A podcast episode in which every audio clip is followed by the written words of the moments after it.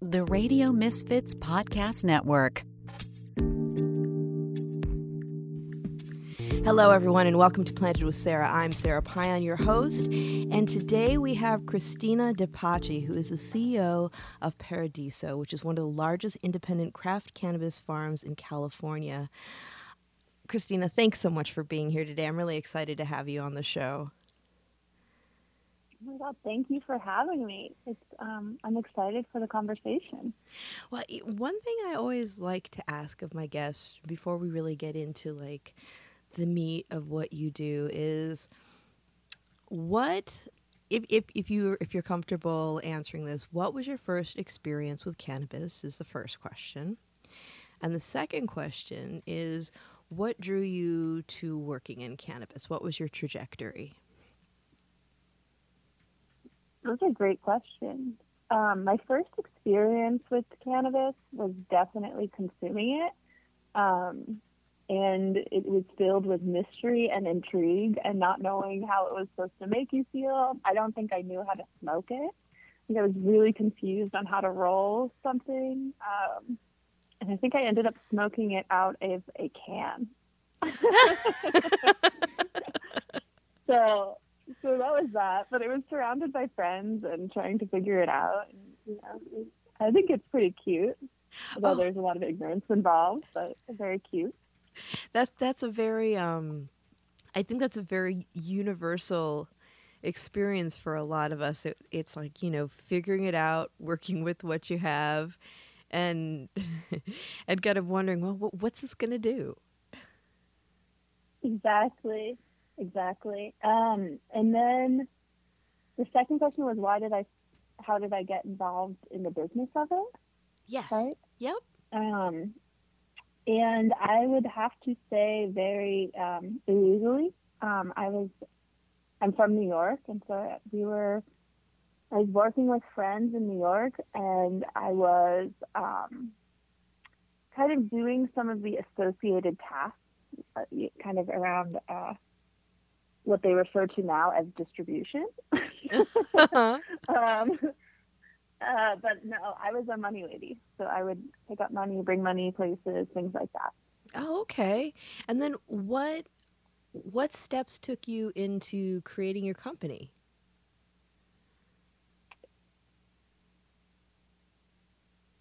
A decade of trial and tribulations.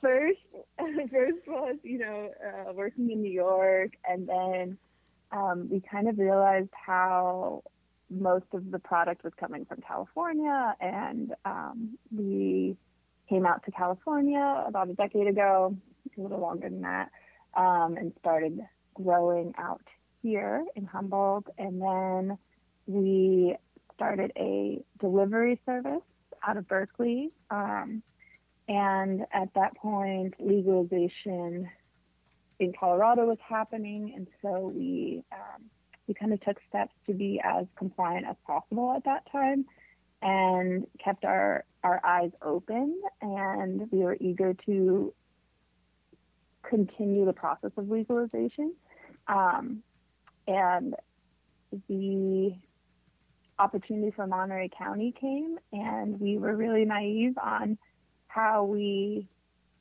simple we thought large-scale greenhouse marijuana cultivation would be. And then 6 years later, here we are. Wow. Still doing it. It's, one of the things that I've noticed with companies that have survived from the 215 days into this new market of legalization is the foresight to be compliant, to start creating compliance standard practices prior to legalization so that there wasn't like the 11th hour rush. Yeah, I think it's important. So at least you understood. And for us, it was like compliance, both with just like getting a business license and what does that look like in your local jurisdiction, but also running proper payroll, so paying payroll taxes and making sure you have good HR, things like that we were doing since 2013 really helped us in the transition of, you know, going from maybe 20 employees to, you know, now we're at 130. Wow. Yeah. That's some good growth. And I think one of the things that people who aren't working in the industry, or at least with like a plant touching company, sometimes they don't understand like the financial strain that there is around that, like with taxes, and you know, we don't run our businesses like regular businesses. The things that we can claim on taxes as a non-cannabis business are really different than we do as a cannabis business. And there's a lot of challenges to have a successful cannabis touching business. I remember being told when I was still working behind the bar at the apothecarium that, you know, a portion of my workday was relegated officially to the federal government as trafficking. And that kind of blew my mind. And what were some of the things that really surprised you about like running a business in the legal market versus the traditional market? Everything was a surprise and a learning curve. I think with other businesses, you don't necessarily have to, you can outsource a lot of things. And I think your taxes are a great example. Like, you know, any accountant can file taxes for a bookstore, you know, throughout the entire domestic United States. Like, that's pretty simple. But filing taxes for a cannabis company, it's very subjective, and exactly, like a part of my salary is trafficking too, even to this day. Well, from one trafficker to another. Yeah, so you know, it you have to learn to really like learning, because you're going to have to learn. You have to learn everything about taxes and what's considered a cost of good versus an expense, and how that works with your balance sheet, your liabilities and your assets, and you have to dive in a lot deeper. And I think the other thing that was really, really surprising and still surprises me all the time is what compliance with the actual cannabis regulations look like, and how each different agency that's either inspecting you or communicating you and reviewing your application interprets them very differently. Like, our local Monterey County interprets things very differently than the Department of Food and Agriculture does, and it's just like, wow. This is crazy. We're all learning together, huh? You know, you kind of assume that the regulators and the inspectors kind of would have a better sense of what was happening or what they wanted to see happen. But the truth of it is, you know, it was, and it still is, it's a learning curve for everyone, and we're all learning together. Yeah. And I think that was pretty surprising for me. Yeah, that's been something that has been both surprising for me, but also just it's an interesting opportunity too, because we're looking at other states even when they're starting to put together their cannabis policies, and I've said this on other episodes as well, because I feel like I should just get it tattooed on my arm. But it's, you know, policy isn't necessarily created based on fact and knowledge. It's based on, you know, well, people winging it, right? We have a lot of the interpretation stuff is definitely, I would put it in the winging it category, but also state culture. And then, you know, even though we're in an era of legalization, we're seeing a lot of the laws and frameworks for cannabis businesses. They're still really thick with stigma, which we don't see in other industries. And I feel like a lot of that has to do with, we need to have a greater push to be educating the people who are working in government, whether they're creating policy or regulating or coming in and doing assessments so that they really, that everybody's on the same page and they understand the facts around it, not necessarily their fears or stigmas around cannabis products in general and growing. Yeah, absolutely. Until very recently, it felt like our inspectors, especially with our county, were treating us more like we were somehow on like probation or something, and we were like full criminals, and they were like, we can't trust anything that these people are saying. And I definitely agree. There's a lot of stigma, especially with the ones who are actually doing enforcement. Mm-hmm. And there's a lot of mistrust, and there's a lot of, and I think it's just rooted in just ignorance of like what this plant is, how do you grow it, how do you consume it, what are the products you make, and ultimately like what are the effects too, because a lot of the people are who are doing enforcement and regulation are not necessarily consuming it either. That's a really good point. Pretty interesting. Yeah. Well, it's like even when we're looking at policy on a federal level, like a couple months ago, we were discussing the MORE Act in a meeting, and one of the things that really hit me was what was being proposed was, of course, you know, with national legalization, we're looking at federal taxation as well on top of what the large amounts of money that we give to the IRS every year. But one of the things that was mentioned was if there was product that was lost or stolen, if it can't be proved beyond a doubt that it wasn't due to negligence of the ownership or the staff, that the company would be on the hook for the taxes for those products for the government. And to me, that just smacked of, oh, so we're not being treated as a legitimate business. We're being treated as pot dealers that can't be trusted. But we're also seeing all of these people in politics who a lot of them were even anti-cannabis, vehemently so, but now they want to get on the gravy train. So they want to make money off of it, but they still want to treat us like criminals.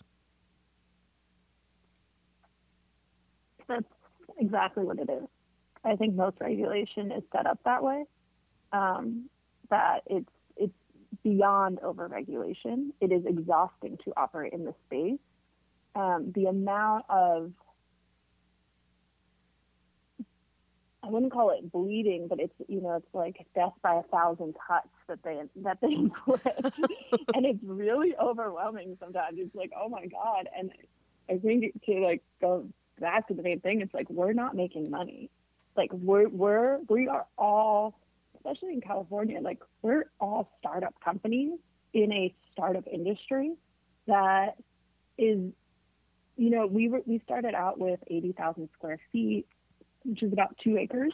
Mm-hmm. These 2 greenhouses. Now we're in about 5 acres of greenhouses, and there's not like it wasn't like, oh, okay, well, let's go check out these other greenhouses who are doing this. You know, there's no like the USDA is not like, hey, do you need help as a cannabis operator? Here are some resources. These are common pests that you're going to have. These are how you treat it. This is how to think about it. Like there's zero support where most ag industries have that support. And we're all learning how to do it, and to have a learning curve both in operation plus in, you know, compliance and what that looks like. And I think for a lot of operators, you know, I think payroll is a great example, but like most people didn't know how to do payroll, and yeah, it seems like very scary. And you know, there wasn't companies who were like, oh, do you need help with like just learning how to run a business, basically? Like, let me try to help you. And so I think that it just goes back to ignorance. I think there's a lot of ignorance that lawmakers have and regulators have and inspectors have, but they don't really totally understand what was happening before, and they don't understand what's happening now. And they're like, they see these high revenue dollars, but they're not necessarily looking at like the profit of these companies or how many are like going out of business, or, you know, it's just, they don't really understand the struggle. And right, it seems like, people are not listening either. Yeah. My impression of it is that, you know, regulators, politicians see this as a, as a financial panacea to cure all of the non-cannabis woes that we have on the state, local, and federal levels. But the choices that they're making are making it exceedingly hard for small businesses to thrive, where we really should be looking at the cannabis industry as an opportunity for people to work in an industry, have a seat at the table, it's policy, own businesses. And because of the way things are being done, we're losing more and more independent farmers, and it's creating the opportunities are there for more of the larger companies, which, you know, larger companies are always going to exist, and there's nothing wrong with that. But we should be able to have a balance between large companies and independent farmers, especially when you're looking at, you know, flower growing and just the beautiful artisan flowers that come out of the smaller companies. And I just have seen so much despair in areas where traditionally we've had a lot of independent growers. Yeah. Yeah, I think it there's enough space for everyone. And I said this before, and I kind of liked it, but it's part of the intrigue of why I got involved in this. It's like you get to participate in creating an industry, and it, you know, I want to make it an industry that everyone's proud of. Yeah. And I think lawmakers rely on assuming kind of that there's maybe more stigma with the public than there necessarily is. And so they include these very high taxes to like kind of ensure or hedge the bets that these bills will pass. I feel like you don't need to include them. It's like lower, please. If you can listen to anyone, just lower the taxes. But I think that this industry, you know, is old and it's ever developing, and there's market trends, and the market trends, California is the mecca of these market trends, both in product creation, but before product creation comes strains and what's happening with the strains and the flowers and the trends of that. And I think when you're an independent company and you're kind of more artisanally focused, you're focusing more on the strains that people actually want to smoke and what's like kind of cool or popular, and therefore then you're creating products that people actually want. And I think the larger companies, especially ones that are new to the industry, they don't necessarily understand that connection.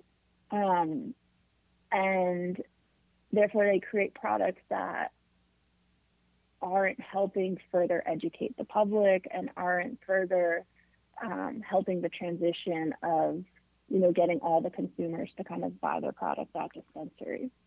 Yeah. Yeah, I agree. I know, like, after legalization, there were tears on both sides of the bar. You know, frustration for people working in the dispensaries because, you know, we become attached to growers and their relationships and, you know, products.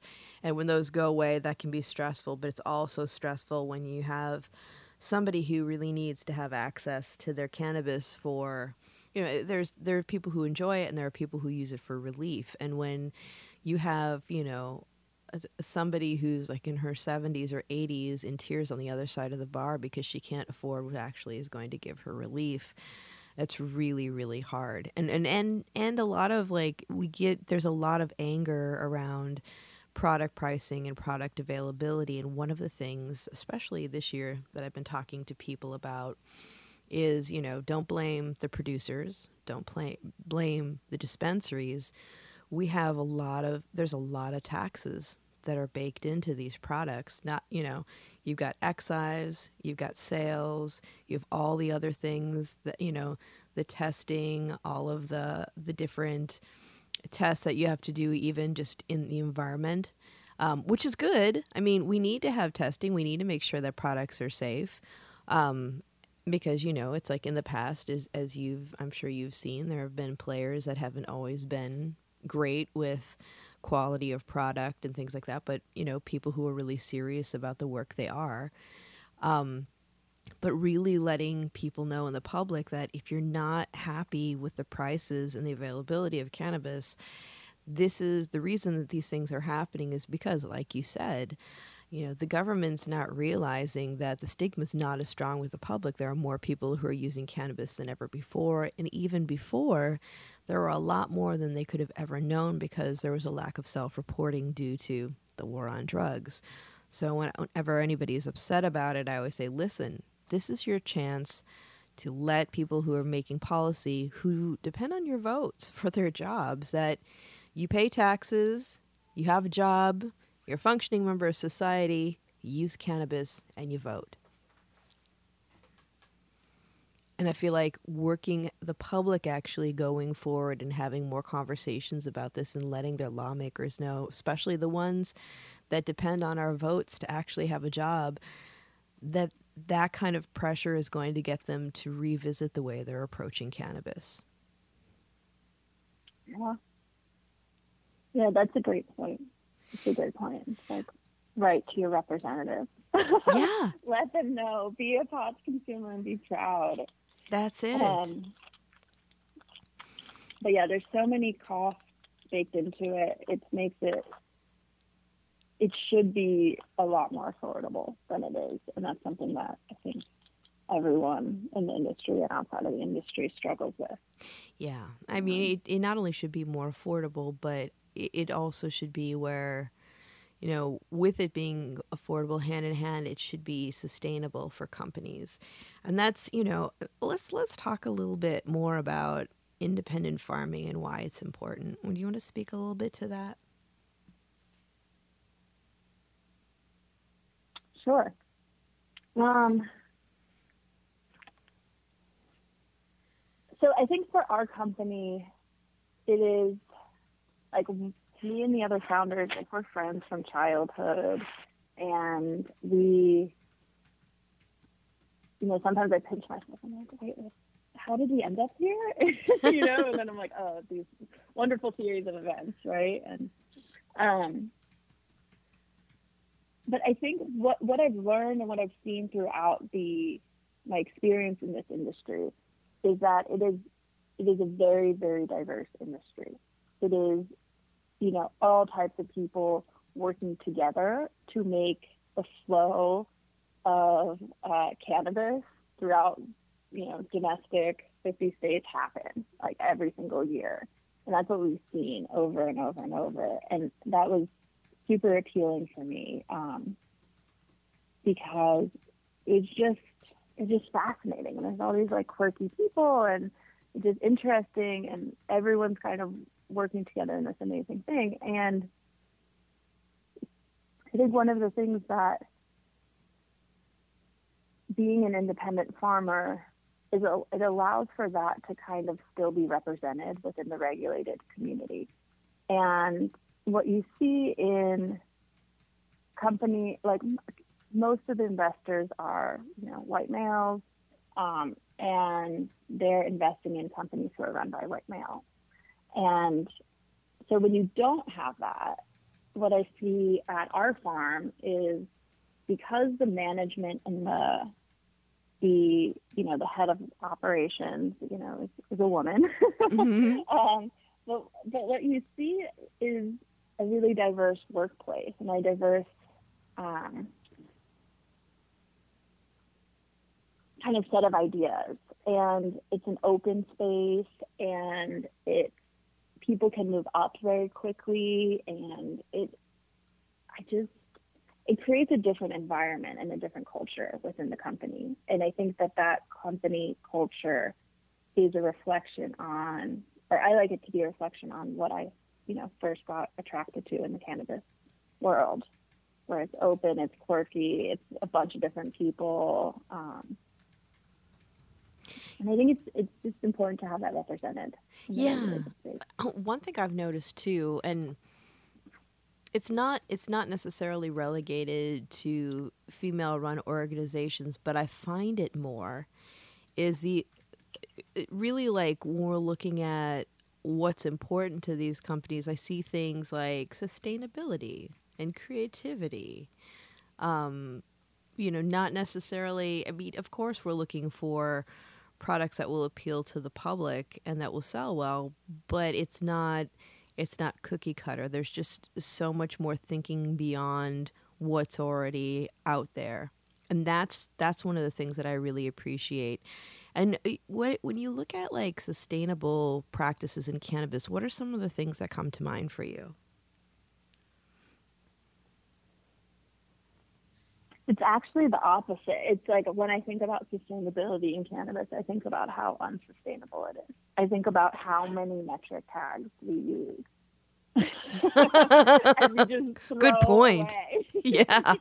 I think about how excessive all the packaging is, because of both CR, child resistance compliance, but also because of how much labeling is there and necessary. And it's really a challenge. And I think about how to change those things, right? And at our farm, we have two brands, and my background's in art and design, and I'm like all about the brands. I spend a lot of my time on the brands, both from packaging to just like events, more merch that we're making. How can we further support it? How can we be engaging with the consumer? And it's really fun and entertaining and really neat, and it's a way to be expressive. And we really wanted to make sure that, you know, our beautiful packaging wasn't disguising the product, but that was kind of our goal, is to have like this product that, you know, any connoisseur of weed can get behind, but also it has beautiful packaging. And also we're from the weed industry. And it was really kind of cool to do it. And we took advantage of our value brand, which is going to, you know, it does the most volume for us. It's called Dovetail. And the most popular product is, you know, just an eighth of weed. And it's not cheaper. It's not expensive. But we took advantage of trying to be more sustainable by using it. We use a compostable plastic called PLA. We use it both for the jar and the lid. Oh, that's cool. And yeah, it's really cool. And then we were like, well, let's do it across the whole entire brand and product line. And so we use, for the pre-rolls, they're in tins that are recyclable, and then we have a multi-pack in a tin. And the multi-pack, we keep the joints fresh with a little baggie inside, and that's compostable as well. And I think at some point you just have to, like, it doesn't necessarily, it's more expensive most of the time to be a little bit more sustainable, but you just have to do it. Someone's got to do it. You know, there's a lot of waste in this industry. And so anything that you possibly can do, I think it's important to try to do it. Yeah. I think that, you know, everybody who's able to, you know, pitch in and push us more towards that as we create that normalization. And I wonder, too, as more people start going to sustainable packaging, you know, thing like I've been seeing a lot of hemp plastic packaging coming out now, which makes me incredibly happy. But I also look at it and I'm like, wow, that's got to be kind of expensive.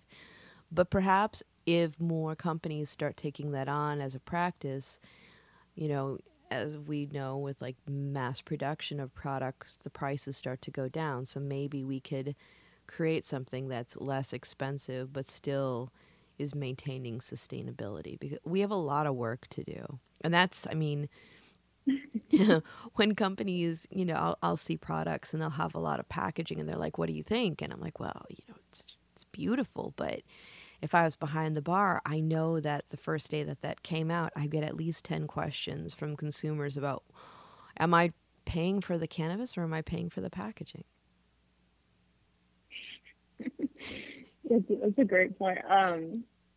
Yeah, I think that you're exactly right. The more that people sign on and start using more sustainable options, the cheaper that they will become. Yeah. And I think another thing is because our, you know, just being, I consider us a very resourceful company. And I think it's, you know, it's due to a lot of different things, but being independent, having such high taxes, you have to be very resourceful in your operations, because the market fluctuates with the price of weed. And, you know, for us, our yields are up in the summer and our yields are down in the winter. Mm-hmm. And it's always like, well, how low are they going to go this year, you know? And we're constantly trying to do renovations and improvements. And I think by not having an excess of capital, you know, it actually makes us way more sustainable, because we're not blowing through any sort of massive projects at the farm or anything like that. We're just like, okay, let's reuse this and let's reuse it again. Oh, let's reuse that actually another time again. And it makes it this kind of, so being strapped for cash, I think actually helps us make it be a little bit more sustainable. Yeah. How do you find when you're looking at funding for your company? I know, especially with the lack of banking, it can be really, really difficult. And I mean, and that's in many ways why, like, a lot of Canadian companies have been finding success in the United States, because in Canada, you know, it's legal across the board. So they have access to banking, and therefore they're able to invest and trade and do all these things. But have you found that as things have gone on, that it's been easier to raise capital, or has it been the same old, same old?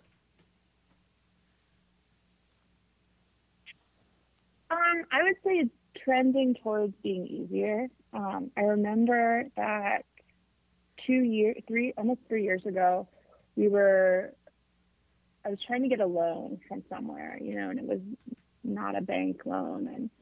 And I was telling them, and I was sending them financials, and I was like, this is how much money we're making. Like, please loan us money. And they were like, well, send me your bank records. And I was like, you know, okay. And our bank records had maybe 5% of the money, because we tried to not deposit cash, because it was a Chase account at the time. And if we deposited cash, you know, an excessive amount, we knew our bank account could just get shut down. Mm-hmm. Which happened anyway. But then at that point, I really became aware that in order to get access to capital, you need to have your money going through a bank account, because it's the way that they can verify it. Nobody cares about your handwritten cash logs. Right. And so we work with North Bay Credit Union. And so we opened an account, I think that month. And since then, having a traction of, you know, most of our revenue going through a bank account, it has allowed us to, you know, now we have a line of credit with Bespoke Financial. It is getting easier to get access. I would say that the cost of having a bank account is excessive, and the cost of our line of credit with Bespoke is also excessive. It's nowhere near what if we were just like qualified for small business loans with mm-hmm. the federal government, like mm-hmm. with a normal bank, what those interest rates would be, or with that cost of having a checking account at Chase, for instance. But it's getting better.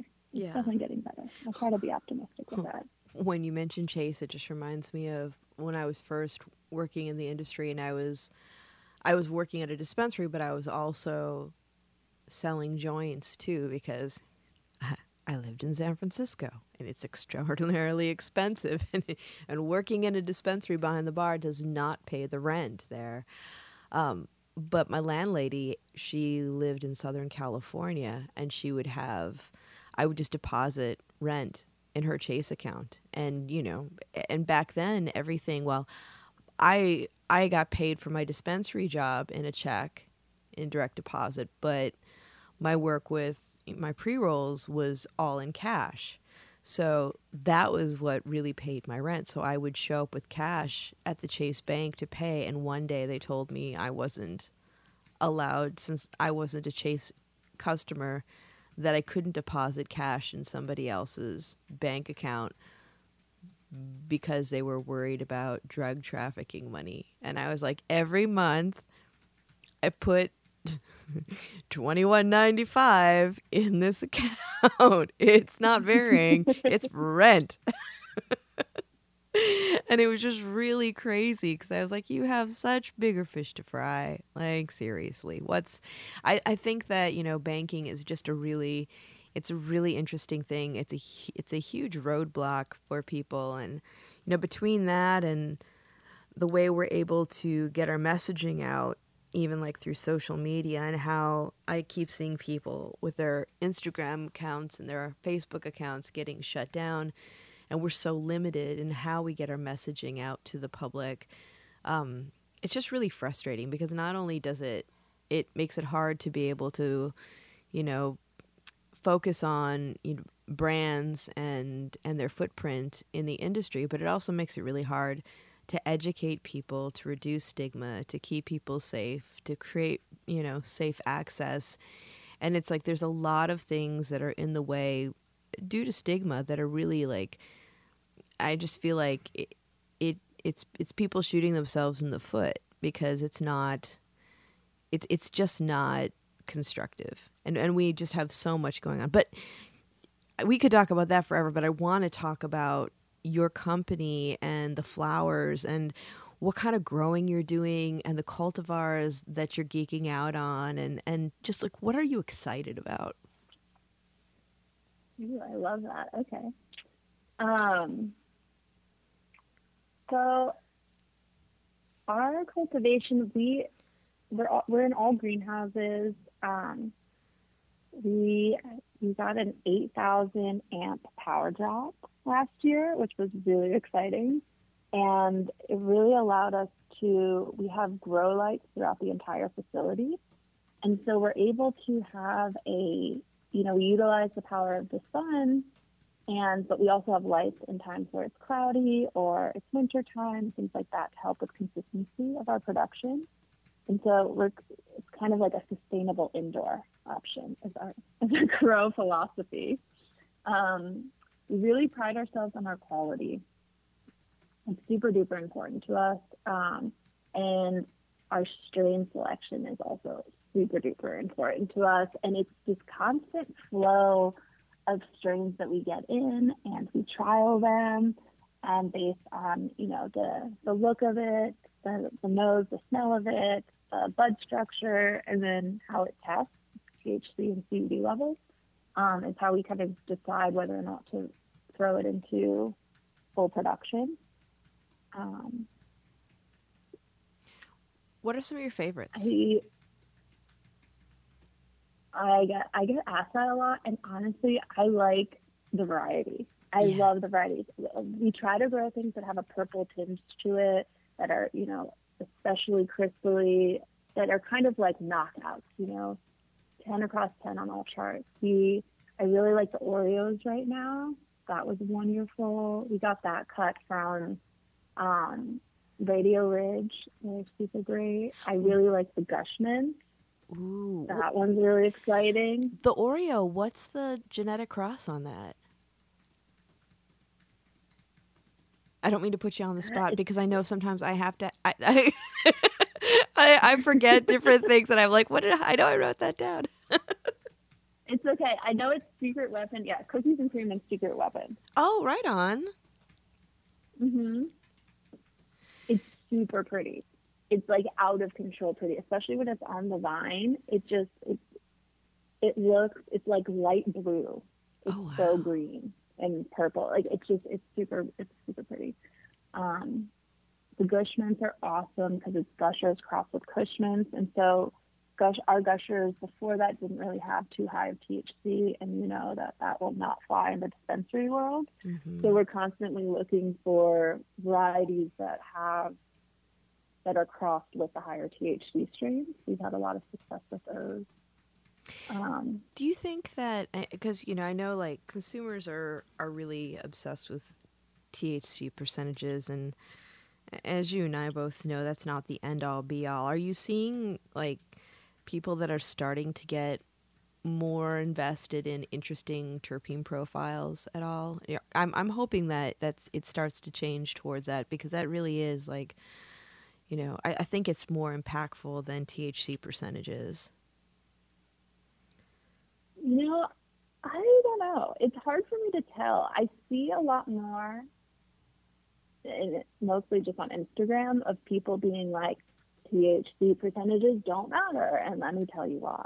And so I see a lot more people speaking out about it, but I do not see any, like, for our premium brand Paradiso, you know, like, we cannot put anything that's under 20% in that brand. Isn't that wild? I don't see any change with the buyers or what they will take on. See, that's the thing that always perplexed me, because it's like I used to talk about this a lot, and especially, this is going to sound totally sexist, but especially to guys. I was like, listen, dude, you know, I can have something that's like 25% and it might not feel nearly as strong as a 13% with a really interesting terpene profile. Exactly, but I think it goes hand in hand with, like, the affordability of products. Yeah. And, you know, a lot of us who understand this about flour, like, we've had access to a lot of different types of flour and gotten to smoke it. And so we've come to not only understand it as a concept, but understand it in our body. Yeah. But when you go into a dispensary and, you know, there's not that much, and you're spending minimum $30 on an eighth, you know, like, you're not like, oh, let me stock up on 5 flavors and, like, and try it out, you know, unless you have that ability to really sample, and somehow the regulations encourage that in a way, which is really difficult to do with track and trace and which is metric. But unless you have that, like, variety and that excess, you don't really get to, like, see that. And there's something fundamentally, I think, with humans where it's like,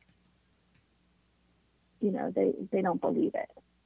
Yeah, I can totally see that. It is, like, as you're saying that, I was kind of reflecting on, like, there's a certain privilege with having access to all the different flowers, because I remember when I got my medical card, when I was going through cancer treatment, and it was like, you weren't necessarily, like, that was when I'm going to totally date myself, but that's when Girl Scout Cookie was, like, the top cultivar that was going for, like, you know, most eighths were going for somewhere around 55, and that one was going for 60 and above.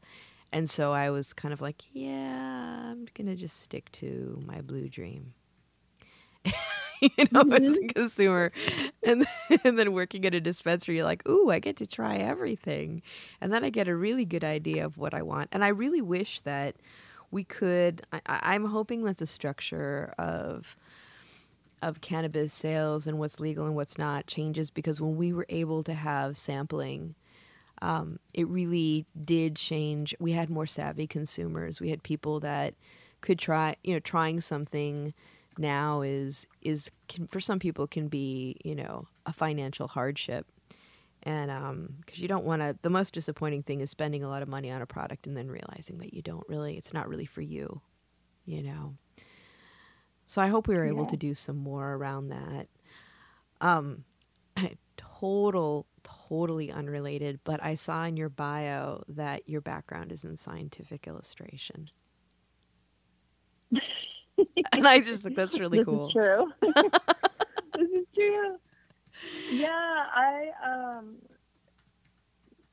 my undergrad is in illustration and communication design, and then I took advantage of, I was already out in California, and I have a graduate program in scientific illustration in CSUMB. And I was like, I'm going to do this, you know, and so I particularly like drawing plants, and it has the botanical illustration has this international community of a lot of them. It is heavily women, heavily weighted women. I would say 80 to 90% are women involved in this community. And it's just a bunch of amazing people who are kind of plant nerds, who really also art nerds and love botanical gardens. and it's just painting. You know, the goal of it is to kind of paint to a scientific truth of this particular species or variety of plants, but also have a sense of aliveness with it. So it's not dead, but it has the, you know, the personality of that plant alive in the drawing. And I think it's the coolest thing in the world. And if I was not running this cannabis company, that's what I would be doing. And I know that, you know, most of us who do work in cannabis, we don't have a lot of free time to noodle on other things. But do you ever do any illustrations of some of the flowers that you're growing? No, I definitely have no free time.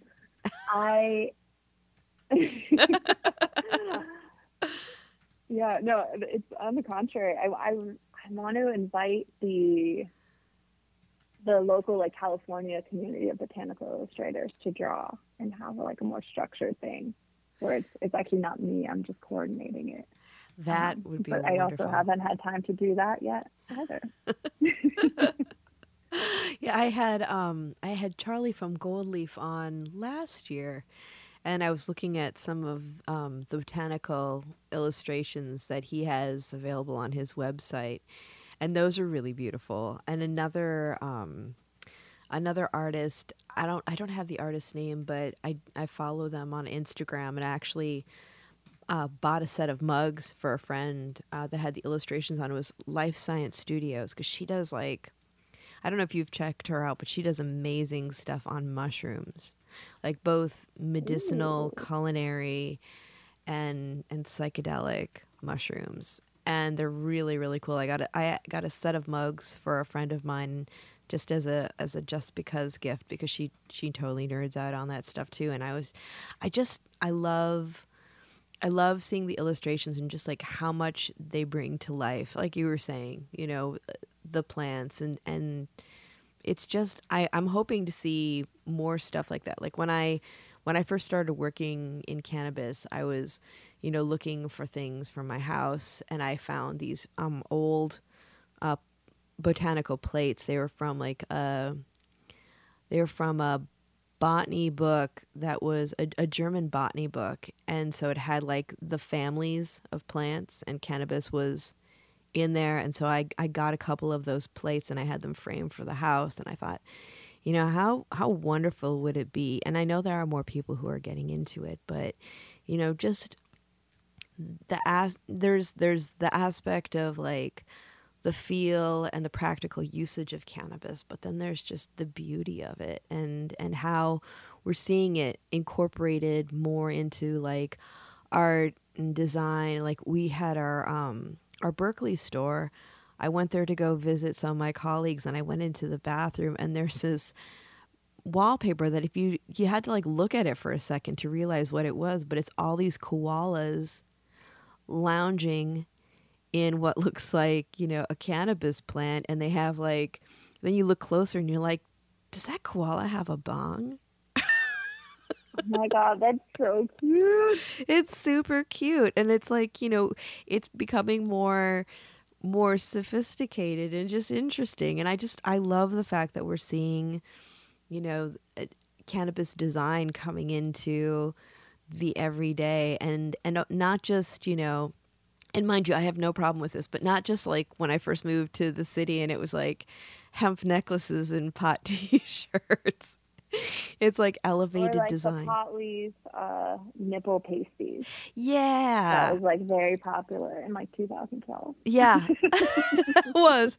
And you know, the big, like, pot leaf acrylic earrings and stuff. It's, like, that's all cool. But, like, you know, seeing, like, more subtle elevated design, I'm really, really enjoying a lot. Mm-hmm. I think the company's called Dissel Inspire, but they have, like, beautiful lingerie. Oh, yeah. Yeah. Yeah. It's really, I'm right there with you. I like seeing it incorporated, and that's part of the normalization and having it be a little bit more elevated and elegant and not so much this, like, almost ostracized cult group of people who smoke pot, but it's like, oh, yeah. Everyone does, kind of. And it can be nice and classy and enjoy these wonderful things.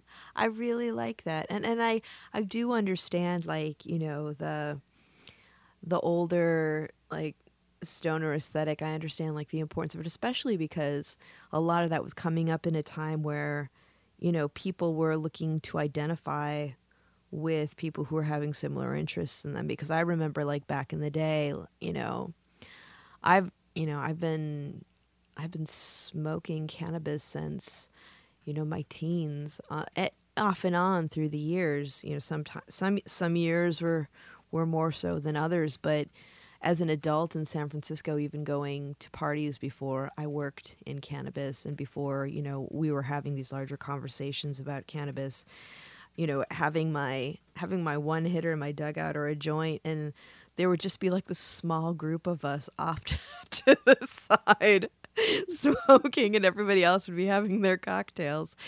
And now, like, a lot of those people who would be nursing their cocktails are coming up to me and being like, hey, can we talk about cannabis? I feel, you know, comfortable to actually start investigating this and seeing if it works for me. And so it's really interesting to see just how it's evolving and becoming more accepted and even, you know, just more mainstream and I dare to say, grown up.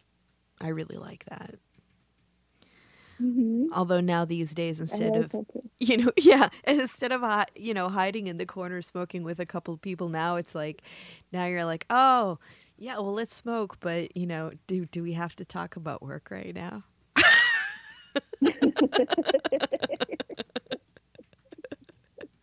I'm off the clock. This is true. Oh, I feel that. Well, what other things do you want to talk about? Because I really, you know, I love what you're doing with your company. I don't know if we mentioned that you're in the Monterey Bay area. What are some of the things that you're excited about in the future? What are some things you'd like to change, or anything else that you want to talk about that you want our listeners to hear? Ooh, opening the floor. Yeah. Okay.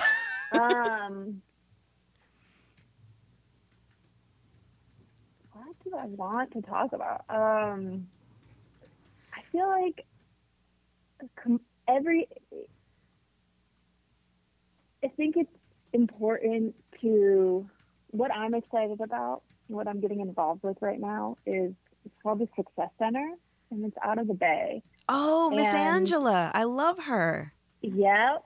And I'm just actually really excited about it. And I think one of the coolest things about our company is that, like, it's still run by, like, me and my two childhood friends. And, like, this is possible.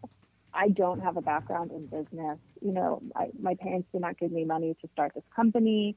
Like, you can make this happen. And I think sharing that story and being really open to, like, okay, yes, in theory you can make it happen, but what exactly? Like, how, what did you do? Like, how do you file payroll? Like, how do you do this? How do you incorporate this? Like, what do these mean? Like, being available to answer very specific questions and to really help people understand what all the aspects are in this industry. Mm-hmm.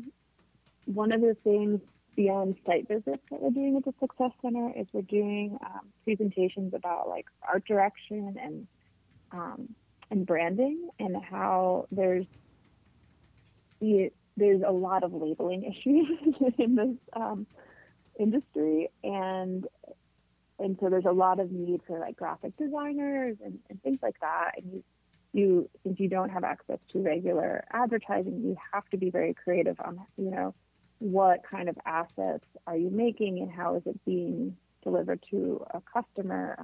Is it for digital? Is it for print? Is it a piece of, I don't know, a keychain that you're making? You know, what are these things that have, like, a resonating impact with consumers? And that helps.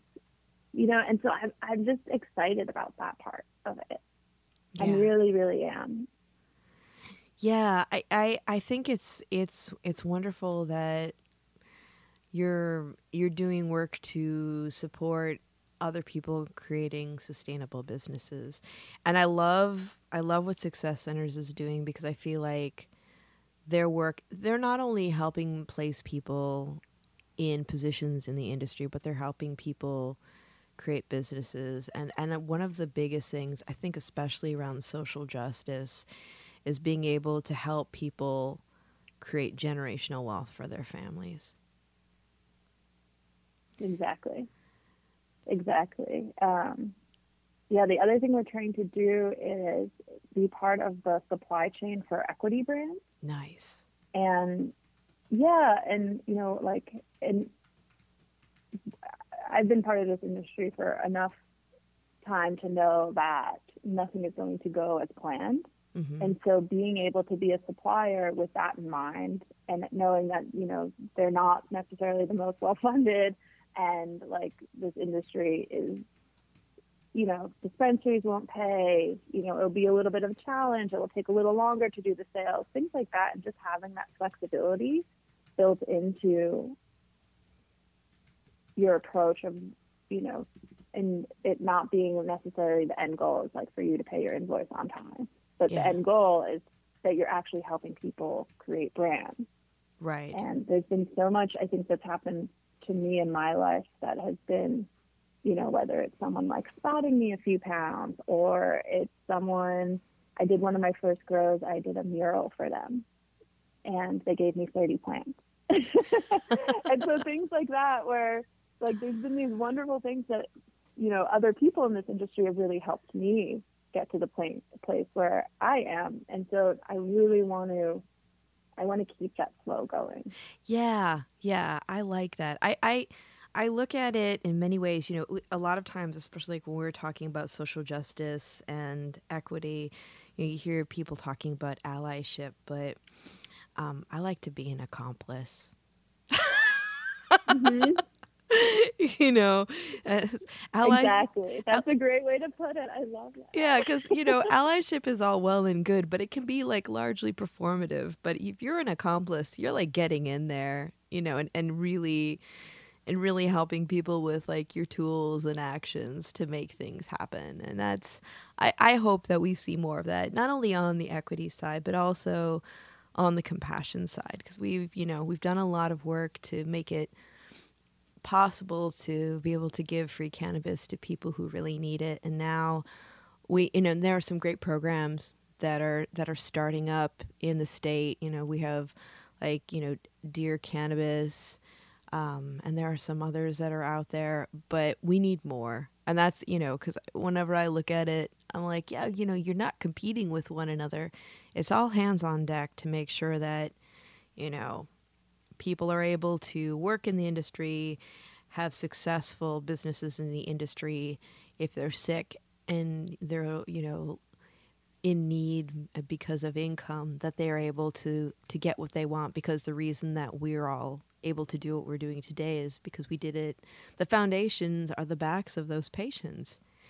And mm-hmm. and so I think, like, you know, allyship is all well and good, but being an accomplice and really getting in there side by side with people, helping, you know, we can all come up together, I think is a beautiful thing. And we can change the way, you know, other industries do business too, with, you know, modeling what we should be doing as business owners and members of a industry and movement, because we can never forget that it's a movement that got us here, and it still is continuing, because if we don't have the movement, we're going to stagnate, and it's going to be really hard for businesses to survive. Because, you know, when we're looking at policy at a state and especially a federal level, I mean, it's definitely not being looked at as something for, you know, business owners as individuals, but what's in it for them.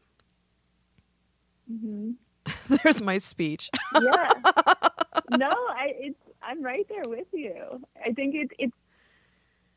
it goes back to creating an industry that we're all proud of. Yeah. You know, and there's so much opportunity in this industry to really shape it. And you know, part of shaping is fighting against what is not right with the industry.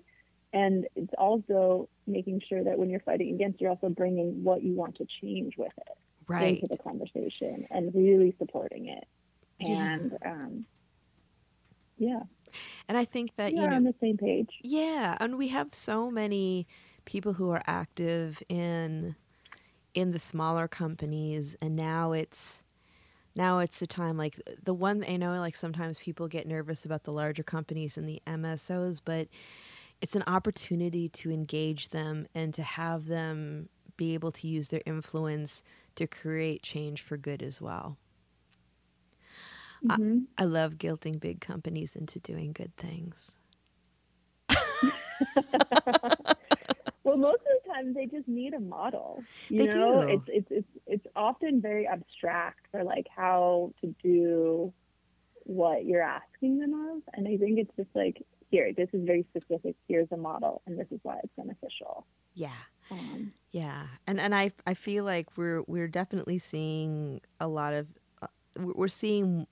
of bigger companies that are really understanding like the gravitas of like their footprint, and are moving to do more things around that. Especially, I'm hoping like there are some definite good players in the equity scene, but we also have to really point out those who have been taking advantage of equity players too, because we have, I mean, that was one of the things, like I was co-chair of the San Francisco Legalization Task Force for 3 years. And that was when we were first talking about what an equity program would look like. And it was really, there are a lot of loopholes that we still need to close around equity to make sure that the people that we've created these programs for to benefit get to benefit, and that other people aren't benefiting off of it or using predatory practices to actually put these equity operators in greater harm than elevating them and helping them create a sustainable business that does create generational wealth for their families, especially. You know, we look at, you know, the language that we had to use with, you know, calling it, you know, benefiting people who are from areas that are impacted on the war on drugs. Well, that's all very well and good, but that language can also be turned so that it's not necessarily helping the people that we were hoping it would impact. Mm-hmm. Yeah. I can hear your smile from here. Yeah, I think the way that the equity laws turned out in San Francisco and Oakland, you know, there was a lot that, and especially in Oakland, it's been a few years, right? And It's like there's a lot that to be desired. Yeah. Yeah, and a lot that can be learned by that framework. And I really like, you know, I really have to hand it to the people who have been working hard to try to change this and really, you know, even the work that they're doing on a national level, I know, you know, it can't be done all at once. And they're really working to like poke holes in what's not necessarily going the way we wanted it to. It is a work in progress. So I appreciate and respect all the work that they're putting towards it. And I wish we could have started out on the right foot to begin with. That would have been something. This is true. Yeah, that would have been cool. Yeah. In a perfect world, right? Well, as we close out our session today, what would you like to leave? What thoughts would you like to leave for our listeners? I think that even though things, you know, that didn't work out, legalization didn't work out, you know, I think that the ultimate truth of it is that people are motivated to make this work in a larger way. Yeah. And I think ultimately what I do see is that people, they do want successful companies. They do want diversity. They do want those who have, you know, been impacted by the war on drugs too, and were previously acting as part of the cannabis market, you know, like people do want change to happen, and it's discouraging, but when you don't necessarily feel that way. But the truth is that you got to keep going. You got to keep going towards the change. Yeah. I guess that's what, I don't know. That's not a great way to end it, but I sounded like it was going to be better in my head. No, I think it's a message of hope. It's like we all do want really good things, and you know, if we work together and we communicate and we push for reforms on, you know, what's already been set out, I think we do have a chance. We just have to not be discouraged and keep our eye on the prize. So I think it's a beautiful message. I do. Thank you. Yeah, you said it better than I could. Oh, I'm the queen of paraphrasing. So there's that. That's why I have a podcast. And for people to be able to follow you on social media or reach out and contact you, how would they do that?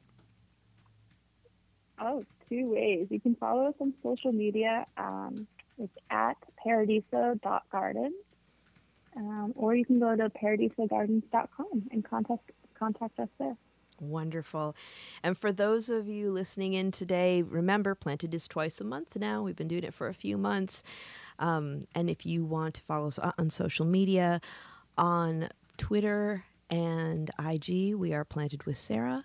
We are Planted with Sarah Pion on Facebook, and our website is plantedwithsarah.com. And of course, you can listen to us and all the other amazing podcasts on our parent network, Radio Misfits Network. Christina, thank you so much for being here with me today. It's wonderful to be talking to somebody who's been in it for a while, is seeing the change. And of course, it's always a pleasure to talk to another woman in the industry who's making it happen. So please come back anytime. Seriously.